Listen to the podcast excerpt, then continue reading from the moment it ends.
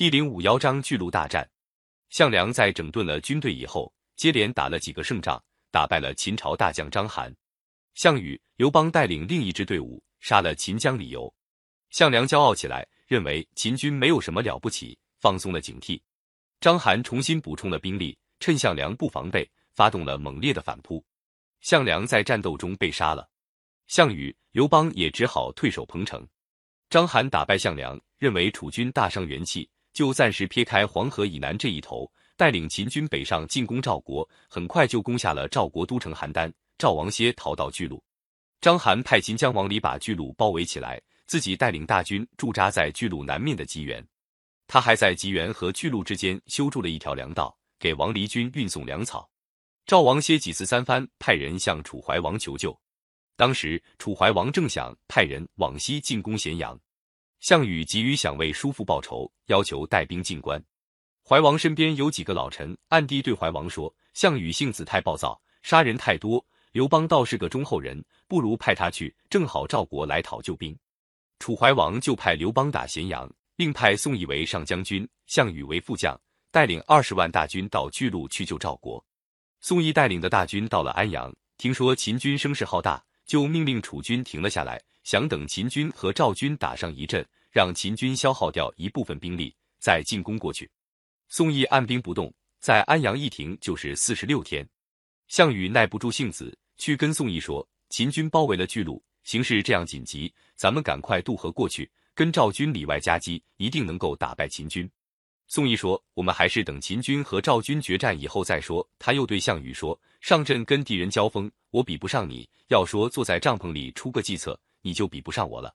他还下了一道命令：将士中如有不服从指挥的，就得按军法砍头。这道命令明明是针对项羽的，项羽气得要命。这时候已经是十一月的天气，北方天冷，又碰着大雨，楚营里军粮接济不上，兵士们受冻挨饿，都抱怨起来。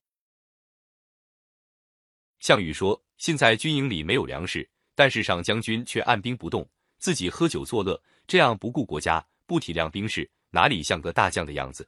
第二天，项羽趁朝会的时候，拔出剑来把宋义杀了。他提了宋义的头，对将士说：“宋义背叛大王，我奉大王的命令，已经把他处死了。”将士们大多是项梁的老部下，宋义在将士中本来没有什么威望。大伙见项羽把他杀了，都表示愿意听项羽指挥。项羽把宋义被处死的事派人报告了楚怀王。楚怀王虽然很不满，也只好封项羽为上将军。